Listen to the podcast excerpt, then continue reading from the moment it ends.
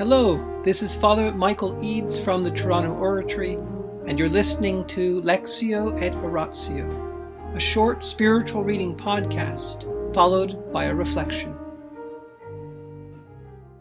Mother Teresa, Come Be My Light, the private writings of the Saint of Calcutta. Chapter 13 continued. Something truly beautiful for God. Much of Mother Teresa's correspondence in the last years of her life was reduced to short notes, but they convey succinctly her thoughts, her desires, and her prayer. They were often just encouraging exhortations, her simple expression veiling a profound wisdom. God is in love with us and keeps giving himself to the world through you through me.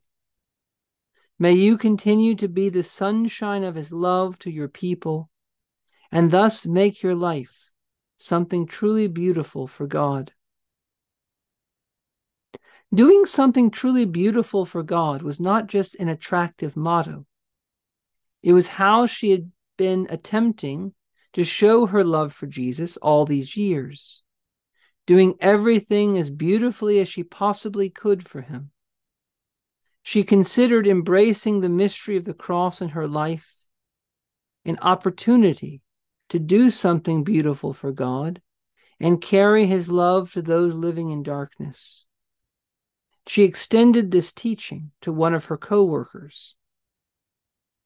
In this time of Lent, the time of greater love, when we look at all that Jesus chose to suffer out of love for us, to redeem us, let us pray for all the grace we need to unite our sufferings to His, that many souls who live in darkness and misery may know His love and life.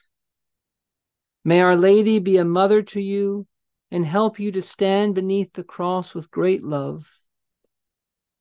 I pray that nothing may ever so fill you with pain and sorrow as to make you forget the joy of the risen Jesus.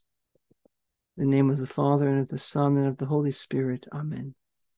Angels of God, our guardians dear, to whom God's love commits us here, ever this day be at our side to light and guard, to rule and guide. Amen.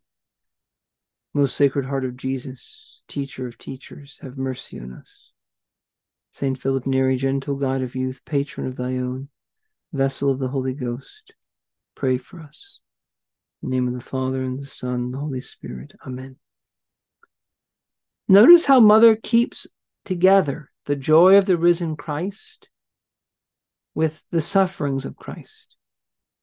She wants us to unite our sufferings to His. Why? So that many souls who live in darkness and misery may know His love and life. I make up in my own body, St. Paul says, what's lacking in the sufferings of Christ. That is, what's lacking in the mystical body, his church. Christ himself, Christ in his body. What's lacking in that, St. Paul makes up for in his own body. Because we are united in a body, the mystical body of Christ, we can pray for each other. We can suffer for each other. We can win graces for each other in and through Christ. And Mother Teresa had this apostolic notion of suffering. But she asked for the grace to unite her sufferings to His. This is not just something we can decide to do on our own power. This is a grace that is a divine help in order to unite our sufferings to Christ, we have to be given the grace to do that, to want that, and then to be able to carry out our desire. Lord, fill us with holy desires.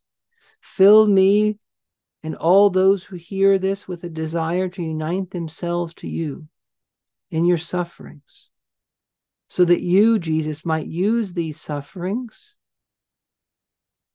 to give light and love to other people. And how is this possible? Because our Lord is victorious. He's risen from the dead. He can no longer die anymore. And he's ascended into heaven and taken his physical body into the intimacy of the divine life so that his mystical body, the church, might share in that divine life. In the name of the Father, and the Son, and the Holy Spirit, Amen.